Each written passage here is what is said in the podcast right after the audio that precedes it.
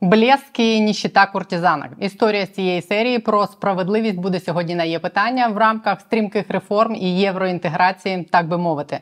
Реформи ж вони люблять скорость. Мама любить скорость. Мама любить скорость, ДБР мама не любить. Зате ДБР тепер любить маму в усі в усі усюди. Вітаю, друзі! Це канал є питання. Я Олена Трибушна. Сьогодні 9 листопада, і сьогодні буде про сорти лайна і євроінтеграцію. Не забудьте підписатись і поставити вподобайку. Це важливо для просування реформ. Я зараз доведу. Отже, знаменитий Печерський суд відправив знаменитого нардепа Олександра Дубінського з електронним браслетом на знаменитій дубінській нозі під домашній арешт. Ні, він в мене на носі.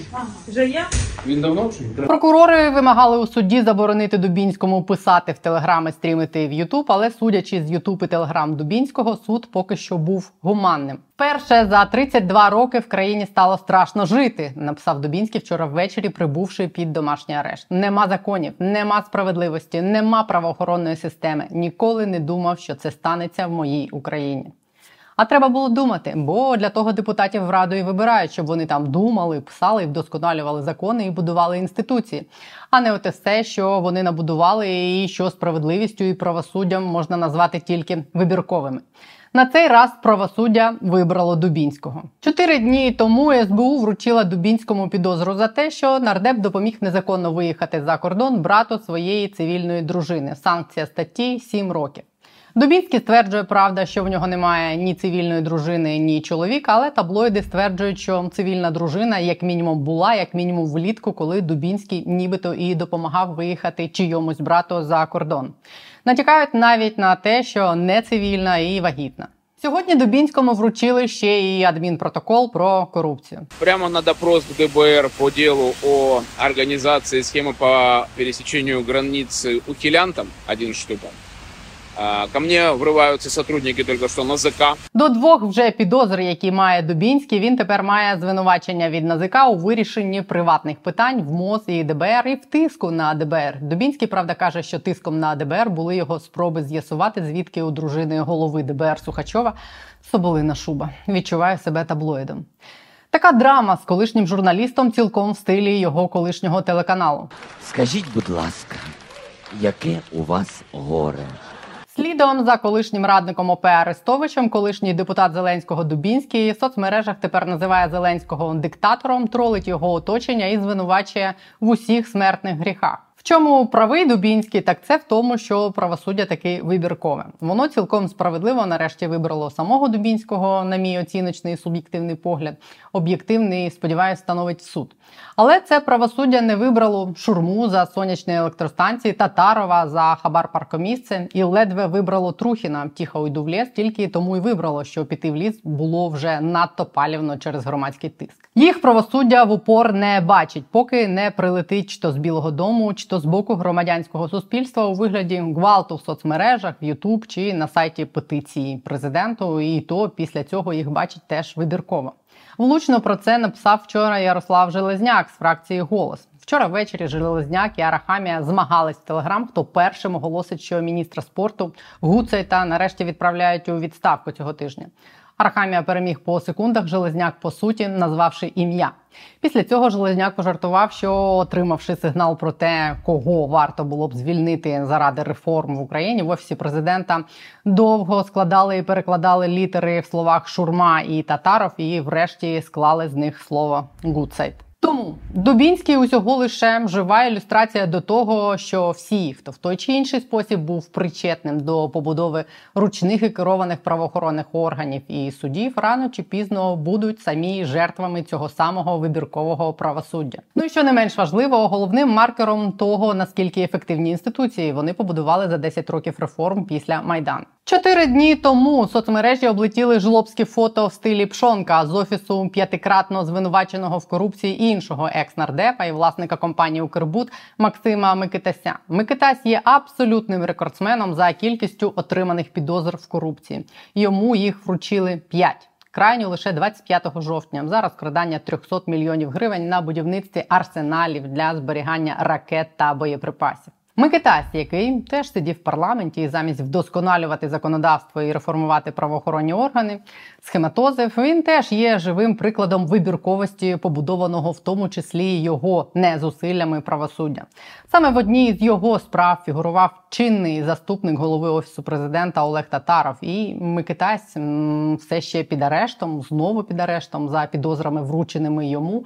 А підозру вручену Олегу Татарову, який фігурував у його справі, благополучно злили саме завдяки вибірковості правоохоронних органів і судів. І президента, до речі, який у відповідь на петицію з вимогою звільнити Татарова через звинувачення в корупції, відповів, що він. Не змушений робити того, до чого його не зобов'язує закон в офісі президента і десь поруч з ним можуть вважати і стверджувати, що Татаров мега ефективний, і тільки він один зміг придумати схему, як посадити Коломойського. Але в цьому і полягає підступність вибірковості. Сьогодні таке правосуддя і такі суди придумують, як посадити Коломойського. А завтра вони придумають, як посадити Зеленського. І в тому, що людина, яка 10 років тому стверджувала, що мітингувальники розстрілювали на майдані самі себе в потилицю, сьогодні може бути з тобою і виконувати твої накази і забаганки. А завтра вона буде стверджувати, що мешканці Ірпеня і Бучі самі себе розстріляли в потилицю. Ось в цьому небезпека вибірковості і того, що людей, на яких клейма нема де ставити, залишають в системі, бо вони системі корисні в даний момент. Бо моменти змінюються, і люди з ними разом змінюються, і підозри змінюються, і сторони, які стріляють. Але взагалі у мене сьогодні буде життєствердний блог. До того все це була лиш- лише трагікомічна прелюдія. Сьогодні відбулось те, на що особисто я розраховую як на те, що, хоч би якось змусить нас з татаровим чи без, таки поступово а могли б блискавично змінювати цю вибірковість. Єврокомісія сьогодні офіційно рекомендувала почати переговори про вступ України до ЄС. Сьогодні про це офіційно повідомила президентка комісії Урсула фон дер Ляєн. І я її навіть процитую: через 10 років після протестів на майдані настав дійсно історичний день. В ЄС, як і очікувалось, напередодні відзначили прогрес в реформах попри війну, в конституційній і судовій реформах, в антикорупційних процесах, боротьбі з відмиванням грошей і обмеженні впливу олігархів. В сфері медіа було ухвалено закон, який відповідає правилам ЄС.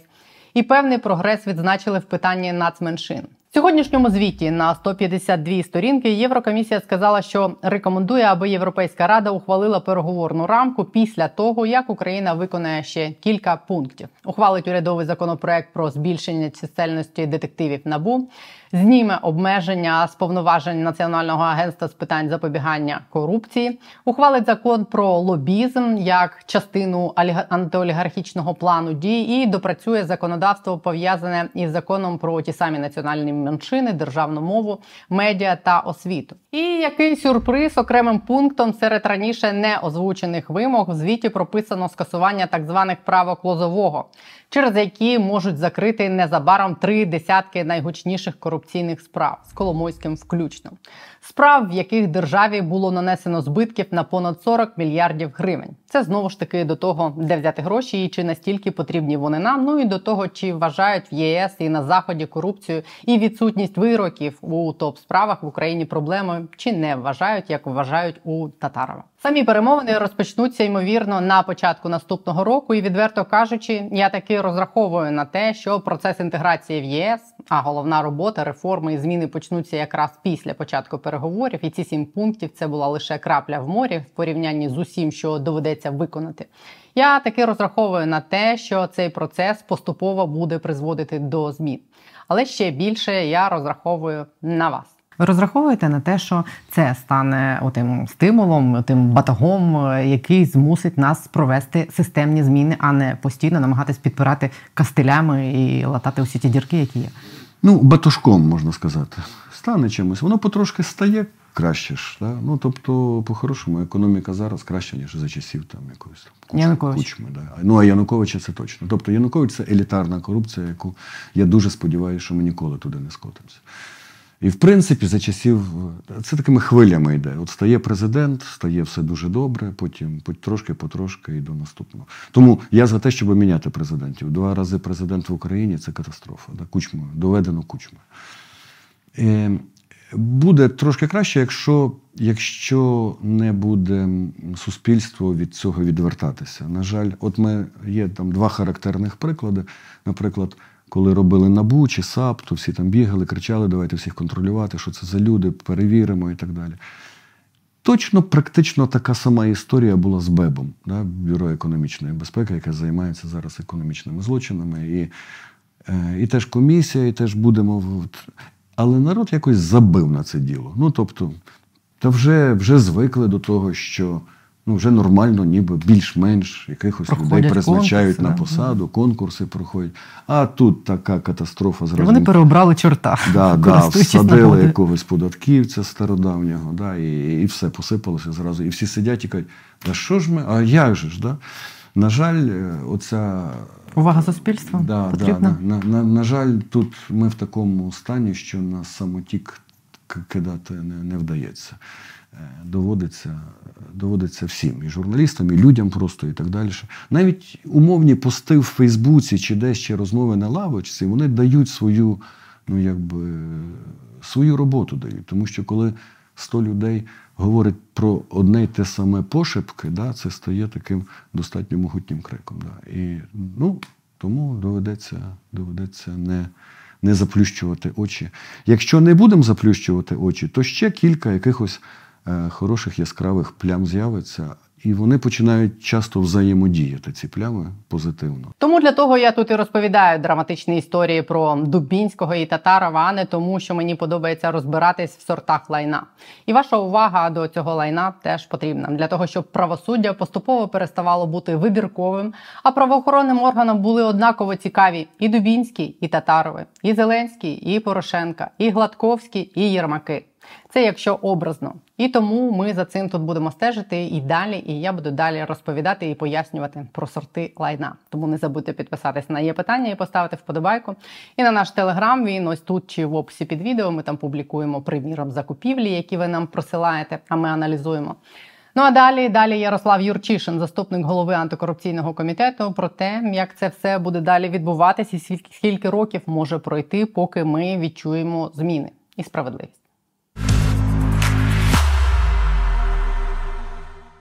Вітаю тебе, Ярославе. Ми довго йшли до цього дня, але попереду ще більше, я так розумію. Що у вас там кажуть зараз в вашому трикутнику на Грушевській банковій? Скільки може пройти часу між сьогоднішнім днем і днем, коли Україна офіційно стане членом ЄС?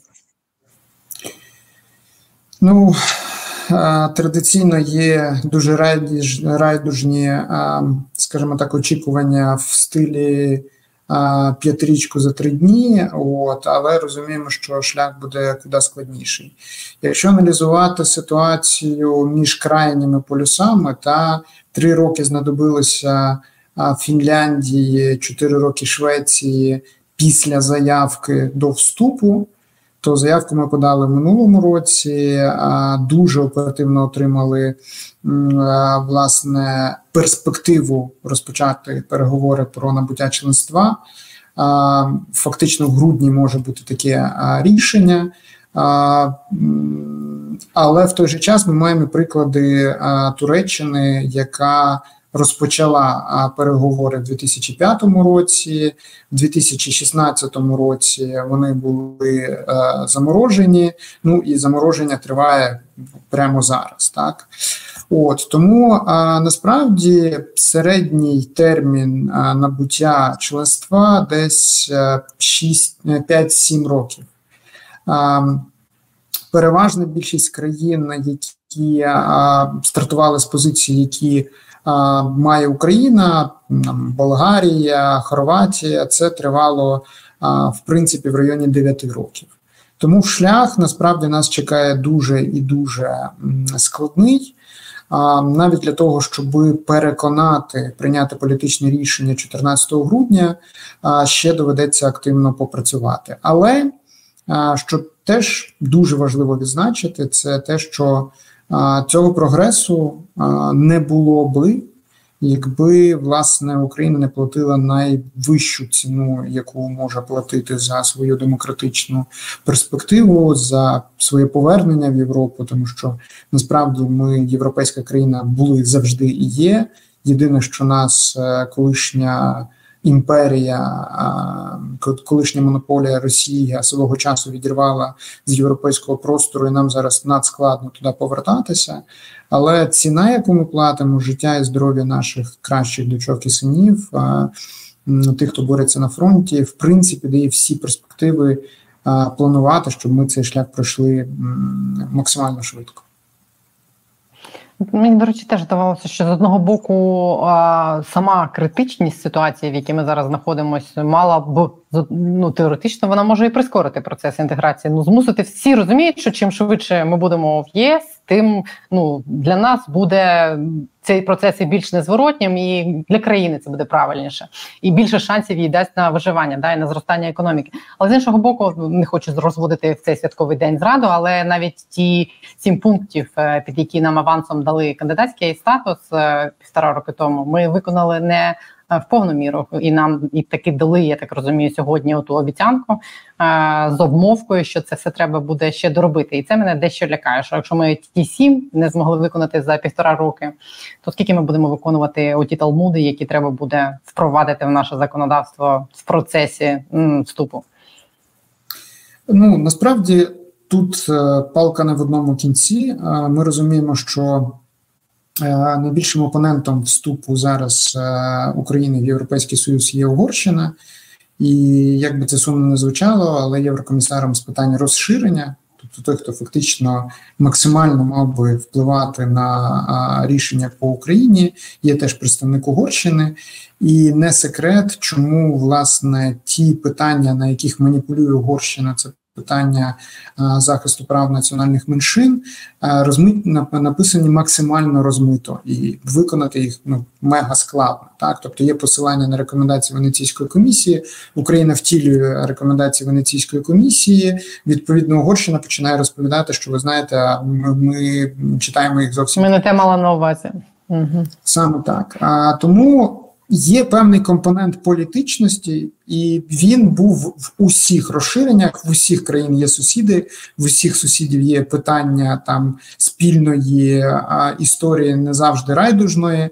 От а, і тому нам ще з цим доведеться попрацювати. Тепер стосовно того, чому а, Урсула фон дер Ляєн говорила про 90%, а не про 100%, про повне виконання там чотирьох критеріїв семи, хоча знову ж таки різні показники в різний час, як це 4 з 7, але 90%, так от е, насправді багато речей, які були прописані в умовах, вони є довготривалі. Ну, наприклад, е, чи можна досягнути повної незалежності і невтручання в антикорупційні органи. В принципі, так, але навіть в нерозвинутіших державах такі спроби постійно існують і постійно вдосконалюються процедури, як це можна там а, е, як цьому можна запобігти. І тому тут виконати на 100% ну, фізично неможливо, просто банально. Так, от знову ж таки, коли приймається законодавство, аналізується його можливе втілення, знаходяться якісь прогалини, які постійно треба вдосконалювати. А, І тому а, я досить оптимістично дивлюся ті рекомендації, які нам дали зараз ем, фактично для того, щоб остаточно відкрити процедуру набуття членства.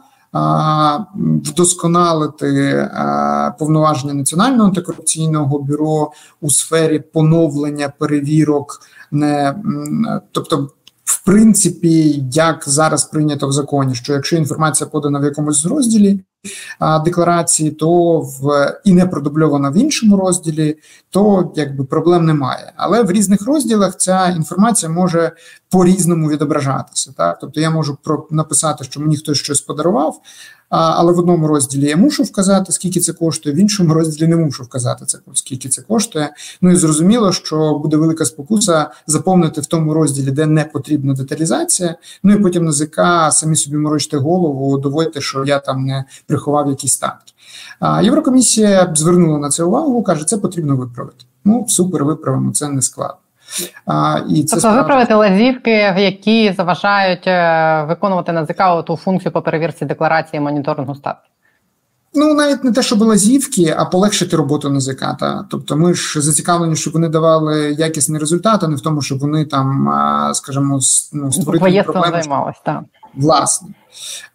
Друге, що рекомендує е, Єврокомісія, збільшити кількість детективів набу. І тут би я з ними серйозно посперечався, бо спочатку нам треба збільшити кількість суддів Вищого антикорупційного суду, потім прокурорів спеціалізованої антикорупційної прокуратури, і після того збільшувати е, кількість членів е, детективів Національного антикорупційного бюро. Бо за інших умов ми просто втикнемося в.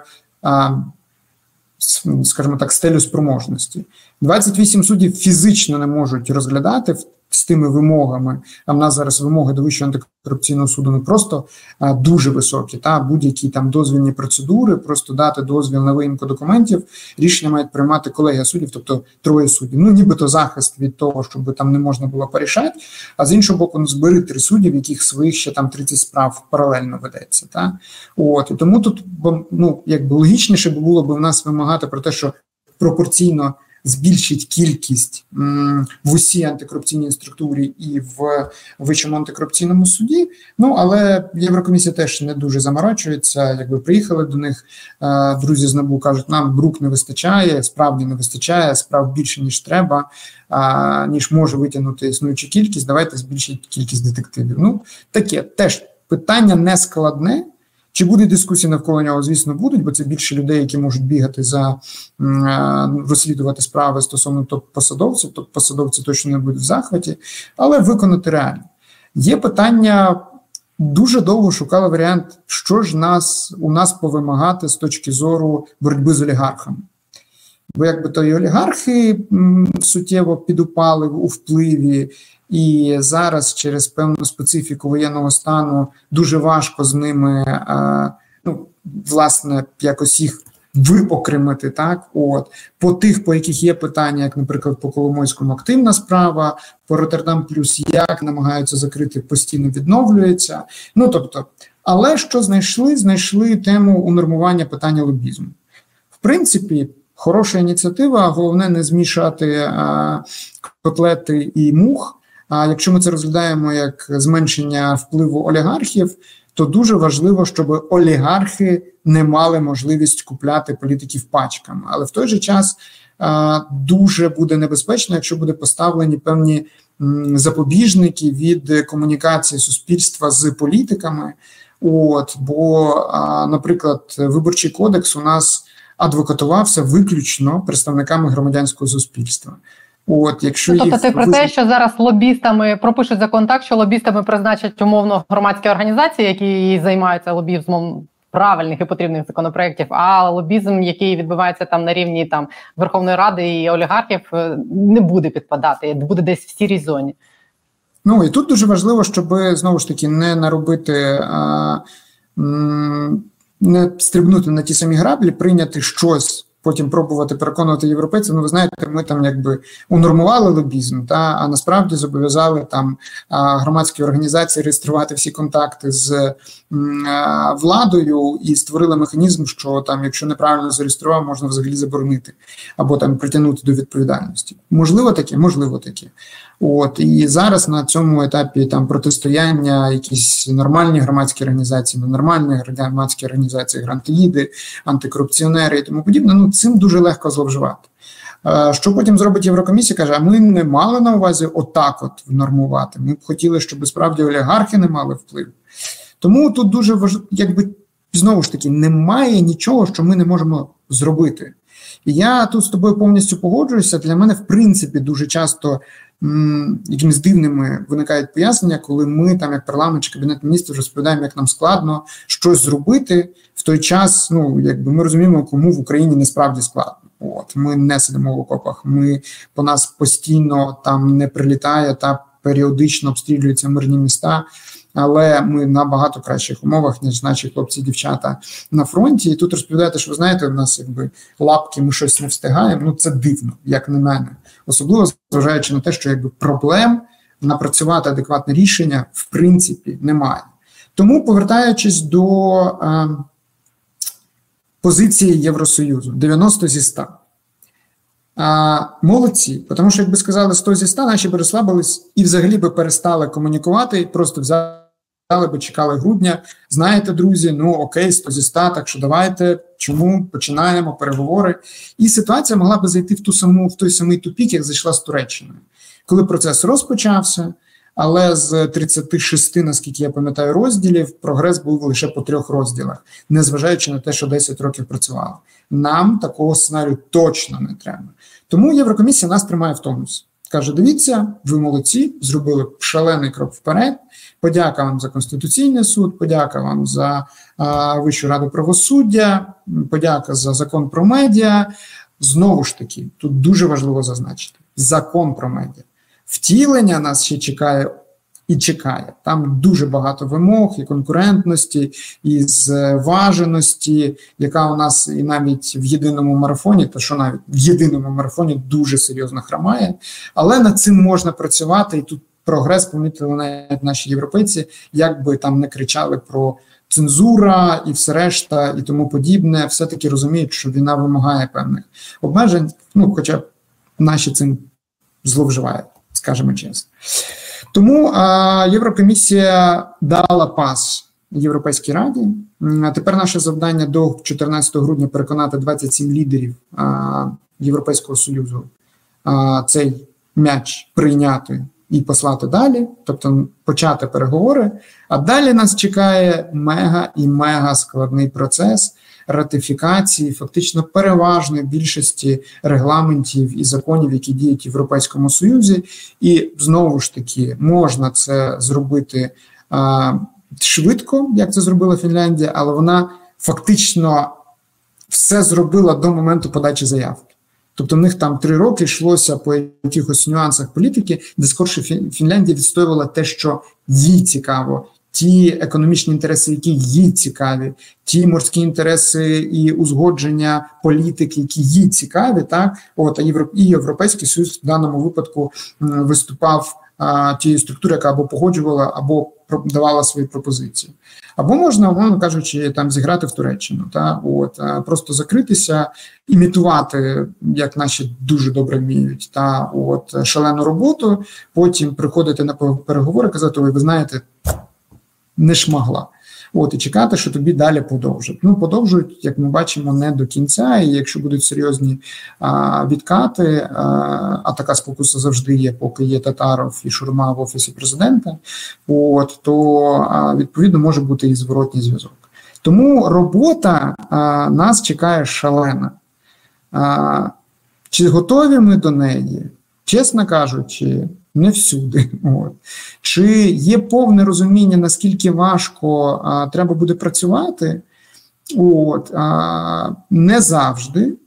Декому здається, що ну якби європейський союз це такий собі добрий дядечко чи тітонька з великим мішком грошей, який от тільки ми почнемо переговори, нам одразу потече а, фінансова підтримка. Насправді це так. От якщо брати там Болгарію, Польщу з моменту початку переговорів вони отримали доступ до структурних фондів, і це суттєво допомагало реформуватися.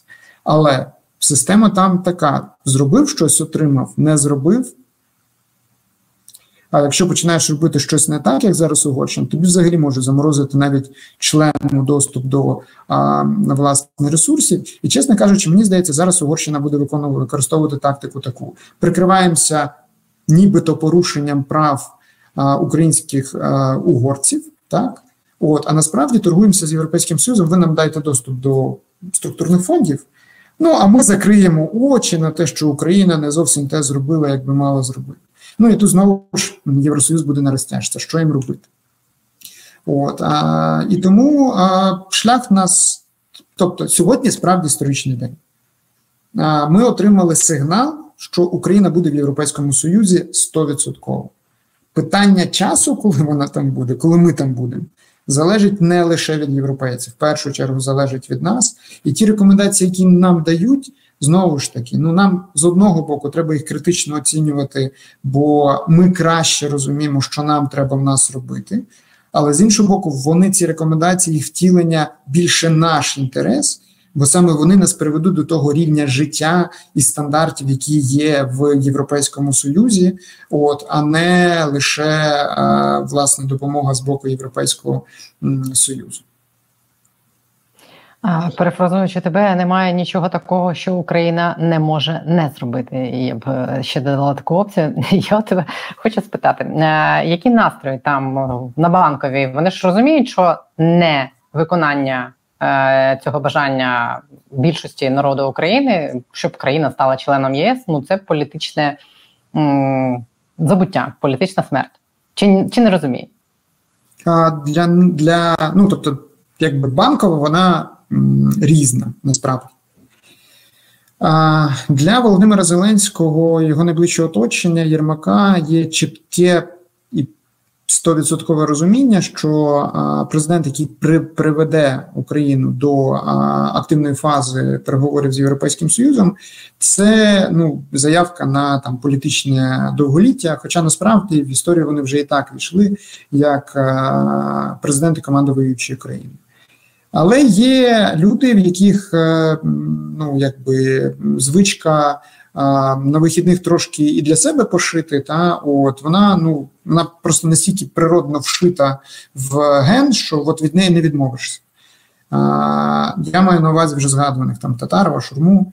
Е, і не факт, що вони там не будуть робити якісь кроки, які будуть е, співпадати з їхніми приватними інтересами і інтеграцією там в Європейський Союз.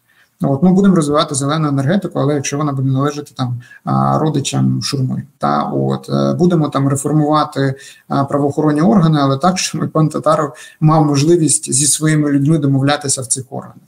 От, але от власне другий підхід це класика, яку намагалися використовувати свого часу Болгарія, Румунія, але схаменулися, і Туреччина і не схаменулися. В результаті Болгарія, Румунія хай з запізненнями але стали членами Європейського союзу. Правда, досі не є ні членами шенгенської зони. Ну і скажімо так, не настільки швидко рухаються, як, наприклад, ті самі там Чехія, Польща, які починали разом з ними, і відстають навіть в Хорватії, яка почала набагато пізніше за них. От ну а, але слава Богу, вони якби. В процесі одумалися, так от в той же час ми бачимо, що а, є ряд країн з негативними а, досвідами. Та ну найнегативніше це а, власне Туреччина, якщо дивитися в розрізі м, інтеграції в Європейський Союз. Тому а, чи є розуміння, що а, не можна провалити євроінтеграційний напрямок? Цілком є. От а ті, хто найближче працює в цьому напрямку, там зовнішньополітичний блок Стефанишина, Кулеба, там Сапіга, Жовква, прекрасно це розуміють і ну, намагаються якось переконувати, що треба робити не аби робити, а щоб показувати результат. Ну але якби є люди, які б в принципі не проти жити в Європейському Союзі, але мати можливість. Але не по вихідних. Так, Але по вихідних, так. Добре, будемо сподіватися, що до когось там дійде розуміння, що з такими людьми неможливо зробити реформи на 100%, а не на 90%, як сьогодні нам сказали. Сподіваюсь, воно колись таки прийде, особливо під тиском суспільства, яке не припиняє про це говорити. Про того самого шурму, про того самого Татарова, яким будуть тикати в нос президенту. Я не знаю скільки, доки вони там будуть сидіти, я так думаю. Так, я переконаний, що з нашим суспільством відсидітися не вдасться. Ну і чесно кажучи, останній приклад про а, закон про електронні декларації. А, в принципі, показав, що якщо суспільство буде бачити, що рух якщо суспільство руки в боки, то все одно в який бік у татарова тюбітейка. Тюбітейка, це точно. Добре, тому маємо говорити про це. Я дякую тобі, що ти в цьому допомагаєш. Ярослав Юрчишин був на є питання. Дякую тобі. Навзаєм. Щасливо.